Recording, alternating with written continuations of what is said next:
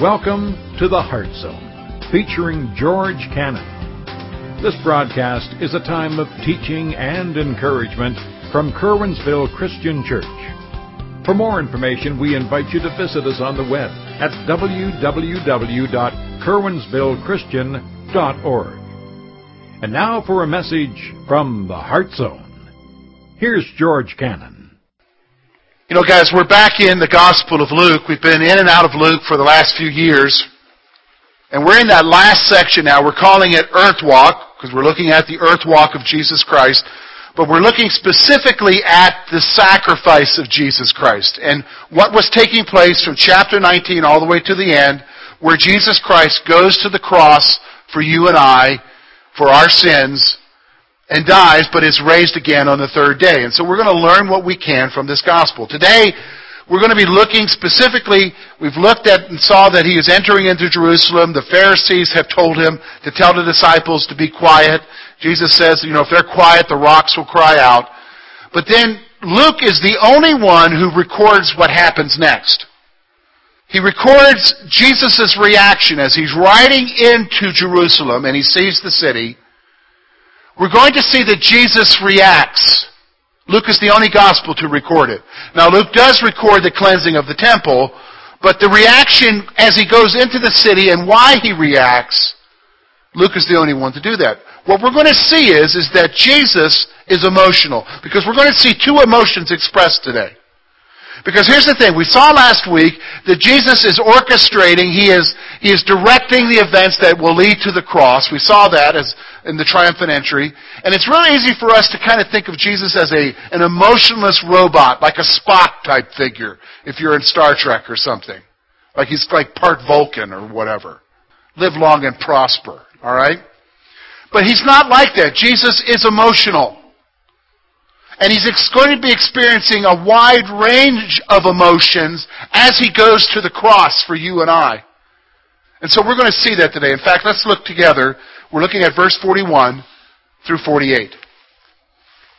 Now, as he drew near, he saw the city and wept over it. And saying, If you had known, even you, especially in this your day, the things that make for your peace, but now they are hidden from your eyes. For the days will come upon you when your enemies will build embankment around you and surround you and close you in on every side and level you and your children within you to the ground. And they will not leave in you one stone upon another because you did not know the time of your visitation. And then he went into the temple and began to drive out those who bought and sold in it and saying to them, It is written, my house is a house of prayer, but you have made it a den of thieves. And he was teaching daily in the temple. But the chief priests and scribes and the leaders of the people sought to destroy him, but were unable to do anything, for all the people were very attentive to hear him. Folks, we can take these few verses and we can basically divide them into two emotional sections. We're going to see, first of all, the grief of Jesus. Why is he grieving? In fact, i want you to understand when it says that he wept over the city, I'm not talking about that he shed a few tears. You know what I'm talking about?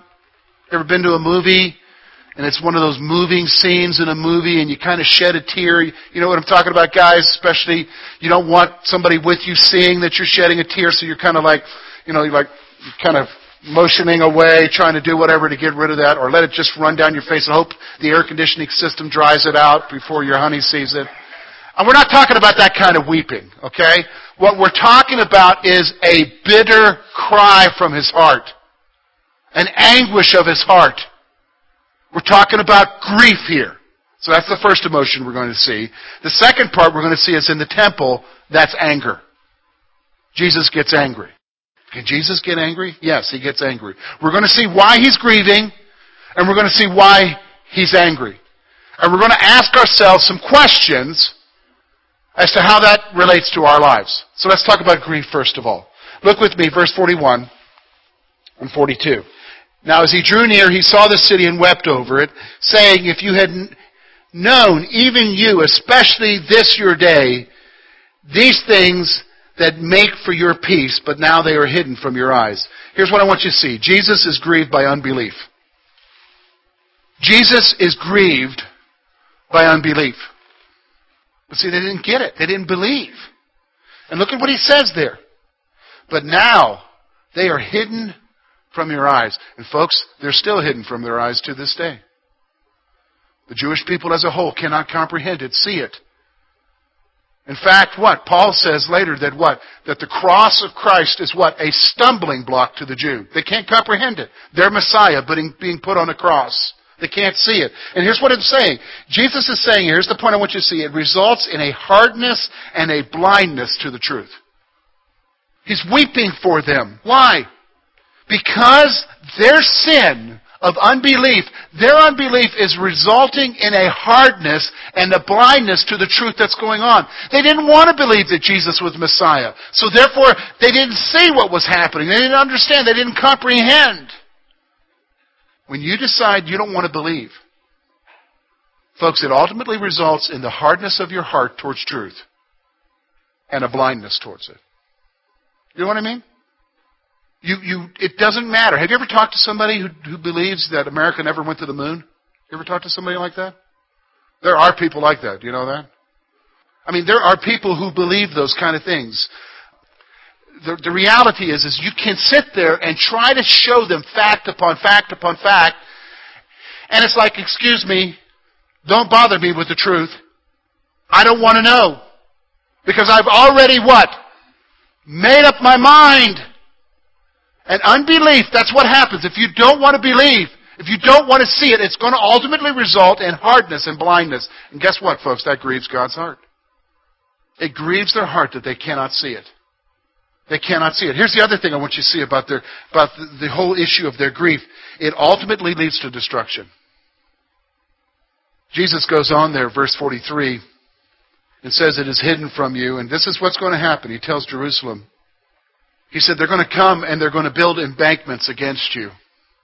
They're going to destroy your city and everyone inside, including the children. And they're not going to leave one stone upon another. That was pretty prophetic of him. We believe that Jesus died somewhere time around 80, 30. Forty years later, the Romans would come because of the Jewish rebellion against them. They would encircle the city. They would lay siege to the city. They would starve the city out. And then they would take the city. They would kill everyone inside, women, children, and men. Old people, young people, didn't matter to them. They would kill everyone and they would tear down the city, literally tear down the city. This is what the Roman history records, that they tore down the city. One stone from another was not left on top of it. They tore the, tore the whole place down. And just to make sure, because they were not, the Romans were pretty, if you were, if you picked a fight with them, you either won or you got destroyed. And when they destroyed you, they destroyed you. In fact, here's what they did. With your fields, they sowed salt in your fields so that you could not grow anything there anymore. They made the place desolate. Why? Ultimately, Jesus said, because of their what? Unbelief. Because when he rode into the city, they didn't believe. Nothing's changed. To this day, unbelief still results in destruction. What do you mean by that, George? Well, it may not result in the Romans coming and campusing and tearing down your house, board by board, brick by brick, or stone by stone, whatever it is, siding by siding.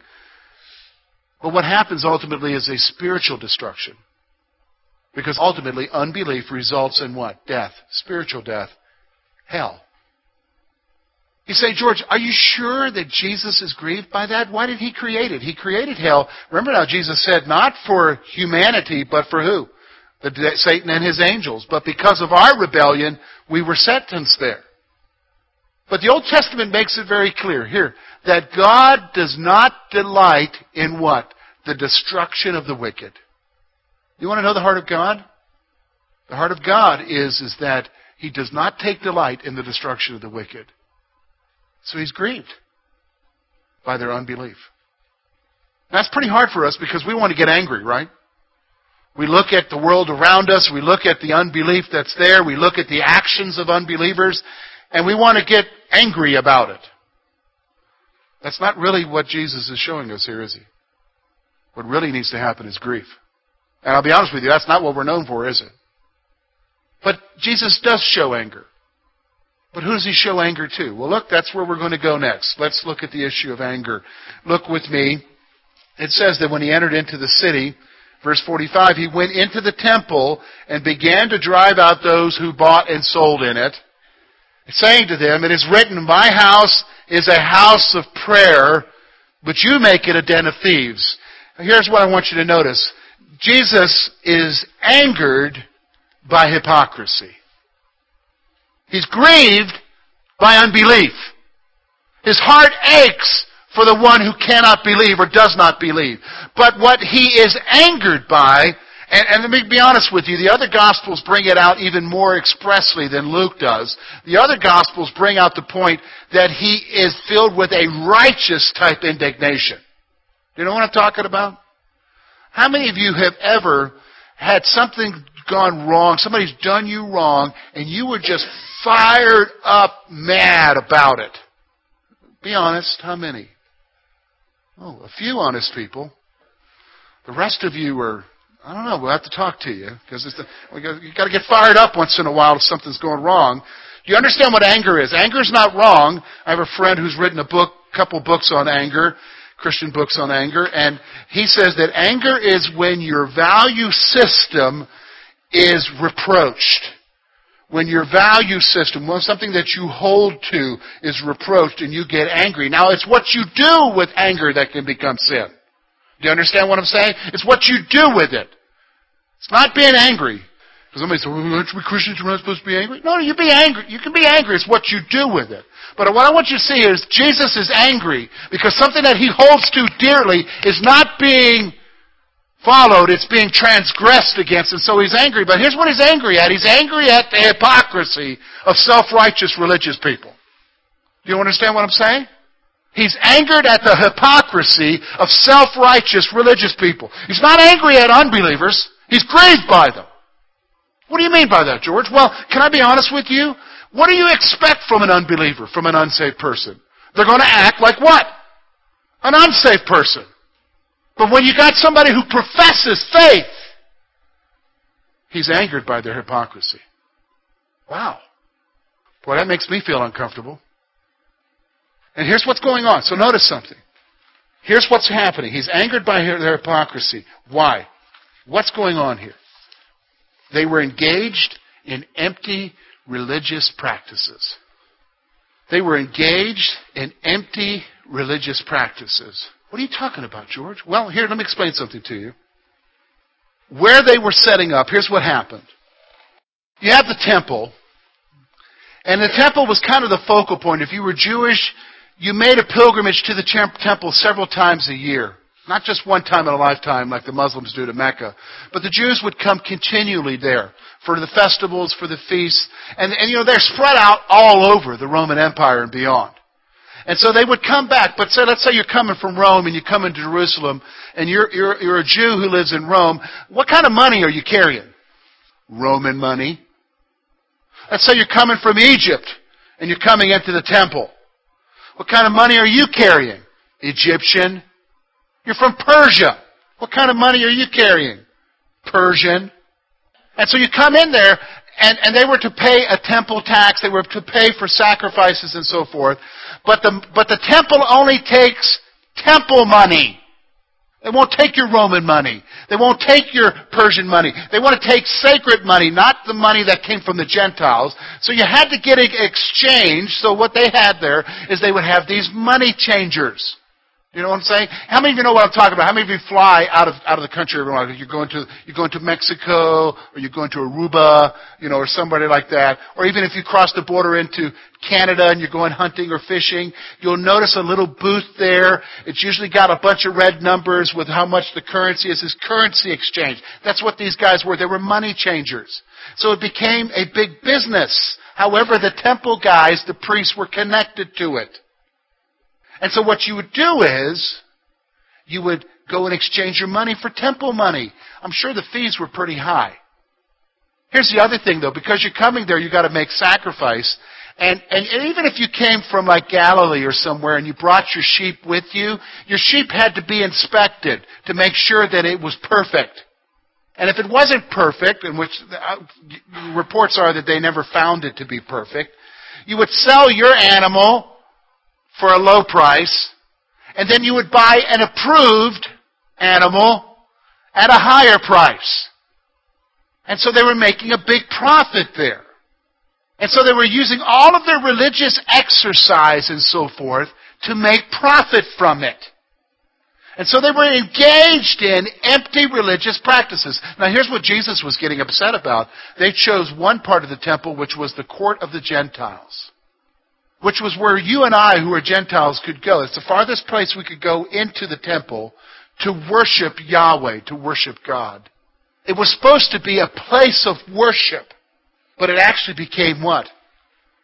A marketplace where you could go and exchange your money, go and buy your sacrifices, and people were making big profits. See, he was angered by that. You know, the same thing's happening today, isn't it? Christianity, let's be honest, is just a big business. It's becoming that.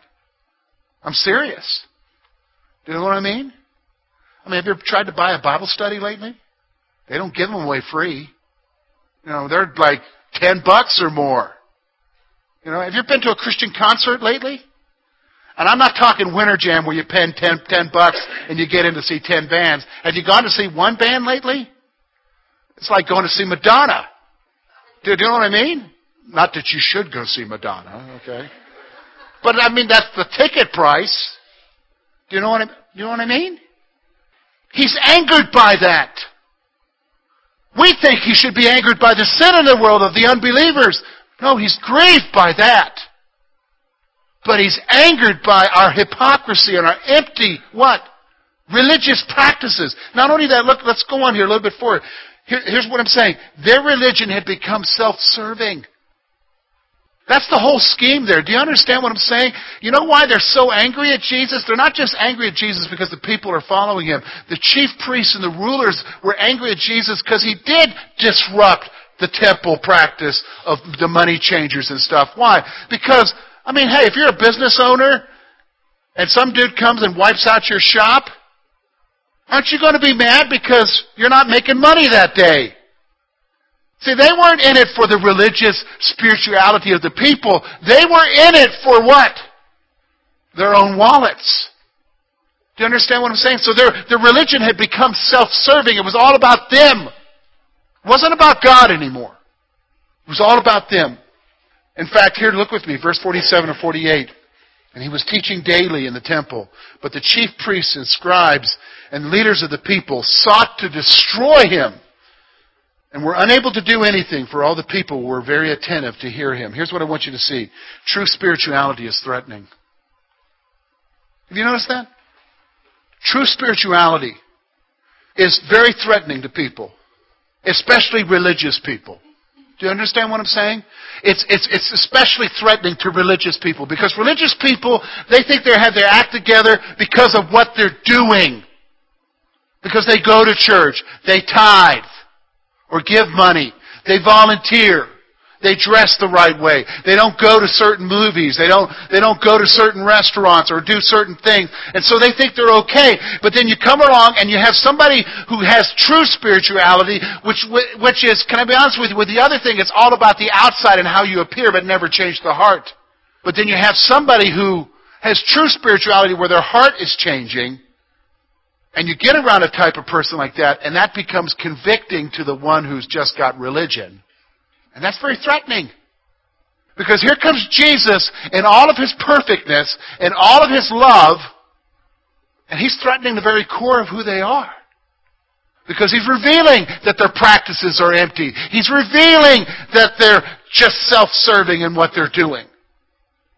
True spirituality is threatening. And here's the final point I want you to see here in this section on anger. Hypocrisy seeks to destroy true faith. Hypocrisy seeks to destroy true faith. You know, I was telling, talking this morning at Sunday school, I've been, I've been a Christian now 27 years. This is April. 27 years ago this month, I was a freshman engineering student at the University of South Carolina. and I got invited to a Bible study. And I went to this Bible study on the campus of the University of South Carolina. I heard the testimonies of these young students about their love for Jesus Christ. I heard a, I heard a guy get up and give a message about what it was to live the Christian life. And, and that, and they, they told me to go home that evening because I had questions and read the Gospel of John. That evening I read the entire Gospel that evening. Now you gotta understand, I got home probably about nine o'clock, went to my room, said goodnight to my parents, and I stayed up all night till I finished that gospel. And then I found myself on my knees by my bed that night giving my life to Jesus Christ. My life has never been the same ever since. Now, in that 27 years since then, I have been in either extreme of Christianity. I have been in the extreme of extreme legalism and, and, and of hypocrisy, of, of doing the right things but not changing the heart. I've been to the other extreme where everything's okay. And here's where I'm at now because I'm 47 years old now. Here's where I'm at. I have, I, I, and it's a balance because you can swing to one end or the other real quick. License or, or law. License or law. But where I've come is, is I've got to go to where it's better to err on the side of license rather than go to the side of law because when you go over to the side of law, you always drift off into hypocrisy. I'm just going to be honest with you. To self-righteous hypocrisy. That's where I'm at. If you don't like that, I'm, you can beat me up later. But I'm going to tell you something. If I drift over here into law and hypocrisy, that's what angers Jesus. Because my faith and my walk become meaningless, self serving. But if I'm over here and I err on the side of grace, I'm erring on the side of His grace for me that I can't do anything for. That's where we need to be. Because hypocrisy is always going to seek to destroy your faith. Do you understand what I'm saying? Now, you say, oh, you mean I can just do anything? No, there's things that Jesus said you don't do. I mean, He's very clear, don't do certain things. The Bible's very clear about that. But the issue is, don't be self serving. Don't be hypocritical. Don't be self righteous. You say, okay, George, how do we take this message here and we bring it down to where we're at? Well, let me ask you two questions and I'll give you an action point. Here's the first one. And I don't want you to rush in through your answers here. I want you to think about it. If you have a bulletin, take it home and, and, and look at it, pray about it, and re think through these questions, okay? Here's the first one. How would you describe yourself? And I'm not talking about, well, I'm 6'2", I'm totally gray headed, losing my hair, I'm overweight. I'm not talking about that type of description, okay? I'm talking about how would you describe your spirituality? How would we describe the spiritual you? Is it unbelief? I mean, let's not deceive ourselves. Even with a group this size, there are people here, I don't care how often you've been coming here, you could be coming here, but your reasons for coming aren't right reasons, and it's, you're just simply wanting to make somebody happy, but you don't believe. Is it unbelief? Or maybe you're here and you're on the other extreme, you're self righteous. You think you got your act together. I mean, you're like, you know, the tax collector and the Pharisee, and, you know, the tax collector stands away off and says, have mercy on me, a sinner, but the, the, you're like the guy who prayed first who said, I thank you, Lord, that I'm perfect and I'm not like this dude behind me. How would you describe yourself? I mean, it's very important because I want you to understand something. Jesus does have emotions. And we do draw a response from Him. Do you understand what I'm saying? And if it's unbelief, I'm going to just go ahead and tell you, He grieves for you. You know, the scripture is very clear in Revelation that, that there will be a great white throne judgment and all of humanity will stand before Him and, and the books will be opened and, and, and people will be found except for their names be found in the book of life. And those who aren't, I can already guarantee you, Jesus isn't casting them into hell with a glee on His face. I can take it from the scripture that he's casting them into hell, but he's not doing it out of fun.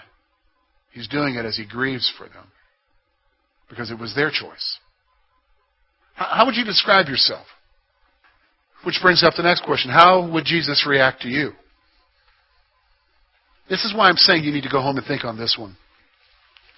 Because so, so, it's so easy in our Christian circles, especially if we embrace the concept of eternal security, to, to just think that it's okay. I can do whatever I want to do. I'm forgiven. Uh, you know what? I've been a dad long enough now to know that that's probably not the way God is with us. I mean, if you're a parent, you understand what I'm talking about. That there are sometimes your kids do things and it grieves your heart, right? There are sometimes your kids do things and you just get plain mad. That's how you handle it. I mean, your parents would get mad. Oh yeah, parents get mad, right? Parents, we get mad. Okay. I think God's the same way, folks. We're seeing that here. So I want you to think for a moment when He looks at you, little old you, and the, the, the reality of your spiritual life. What's the reaction towards you? Is it is he grieved? Or is he angry? Or is he okay? That's something to think about. If you haven't had that kind of mental exercise, I need you need to, don't you? You know what I'm saying? That, that's actually a good mental exercise. So here's your action point this week. As you're contemplating these questions, here's what I want you to do. I want you to ask the Spirit to guide you into true faith. Ask the Spirit to guide you into true faith. Because if you're here and, and you're in that unbelief, your eyes need to be open to the truth of the salvation of Jesus Christ, to the acceptance that He has for you, the forgiveness, the sacrifice that He made to you. But you're only going to see it as the Holy Spirit reveals that to you, as He opens that up to you. You need to ask Him, God, open my eyes so I can see it. But if you're here and you're at that other extreme and it's just pure empty religion to you and, and, and you're self-righteous in something, you need the Holy Spirit to open your eyes to the reality that you ain't doing too good. That you are in trouble. What do you mean, George? Well, I think it's interesting. Jesus in, in Matthew chapter 7 would say something like this. He, he would say that there, will be the, in that day many will appear before him and they'll say, Lord, Lord, did we not do these great things in your name? And folks, this was the Sunday school crowd. You can tell from the, from the passage there. These were people who thought they knew him. And he says to them, Depart from me, I never knew you.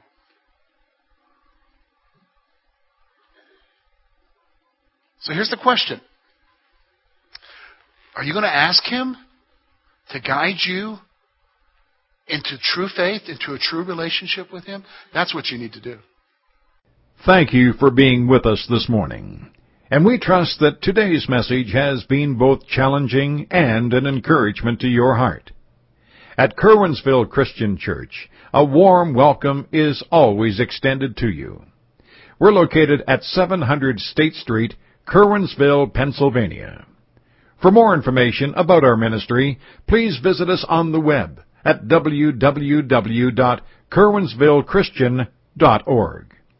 Now, on behalf of George Cannon and the entire church family, we hope that you will look to the Heavenly Father in all that you face this coming week.